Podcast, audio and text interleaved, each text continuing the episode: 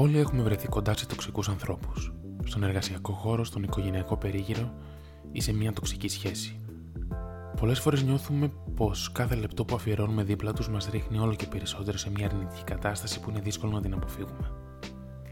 Αν υποθέσουμε πως αυτό το άτομο είναι συνάδελφος και θα πρέπει να συναναστραφούμε μαζί του και να δεχτούμε τα αρνητικά σχόλια ή τις προσβολές, συχνά προετοιμάζουμε τους εαυτούς μας ώρες πριν να έχουμε έτοιμες τις απαντήσεις μας όταν θα το συναντήσουμε να είμαστε όσο πιο κατάλληλα προετοιμασμένοι γίνεται. Όμως συχνά αποτυγχάνουμε, διότι πάντα κάτι νέο θα έρχεται στην επιφάνεια και χάνουμε την ψυχραιμία μας. Μετά από αυτό, θα αφιερώσουμε ακόμη περισσότερες ώρες να συνειδητοποιήσουμε τι έγινε, για ποιο λόγο έγινε και τι τελικά θα πρέπει να κάνουμε ώστε να λυθεί η κατάσταση μία και καλή. Έτσι, έχεις ήδη σπαταλήσει παραγωγικές ώρες από τη ζωή σου χωρίς τελικά να μπορείς να δώσεις μία μόνιμη λύση.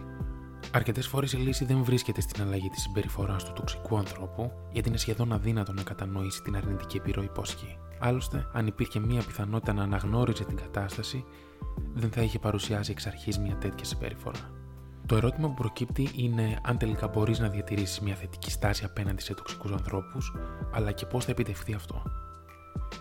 Η προσπάθεια αυτή ανήκει σε εμάς. Έχουμε μόνο το δικό μας μερίδιο στην οργάνωση της δικής μας συμπεριφοράς ξεκινώντας από το να διατηρείς μια ισχυρή στάση γνωρίζοντας τα δικά σου θέλω και τις δικές σου ανάγκες, θέτοντας όρια στο πόσο κάποιο άτομο μπορεί να πλησιάσει τον δικό σου προσωπικό χώρο. Η απάντηση με θετικότητα στα αρνητικά σχόλια είναι κάτι που χρειάζεται εξάσκηση, αλλά μπορεί να είναι αποτελεσματική, διότι συνήθως ένα τοξικό άτομο ζητάει μια θυμωμένη απάντηση ως ανατροφοδότηση για να συνεχίσει τη συμπεριφορά του. Το να πάρεις απόσταση δεν σημαίνει πως θα πρέπει να σταματήσεις κάθε επικοινωνία. Όμως τα όρια ξεκινούν από εμάς και οι άλλοι απλώς τα ακολουθούν. Το να αποφύγεις μια κατάσταση και να αποχωρήσεις δεν σημαίνει ήττα, αλλά μπορεί να αποδειχθεί πολύ κερδοφόρο όταν περάσει ο θυμός. Πολύ σημαντικό είναι να καταλάβεις πως δεν ξεκινάει από εσένα. Δηλαδή, δεν μαγνητίζεις εσύ τα τοξικά άτομα με τη συμπεριφορά σου. Τα τοξικά άτομα θα συνεχίσουν να είναι τοξικά σε κάθε περιβάλλον. Στην περίπτωση που πιστεύεις πως ξεκίνησε από εσένα, ώστε να επιτρέψεις μια τέτοια συμπεριφορά, να θυμάσαι πως πάντα υπάρχει ο εναλλακτικός τρόπος επικοινωνίας για να εκδηλώσει κάποιος τη διαφωνία του με εσένα η τοξικότητα δεν είναι ένας από αυτούς.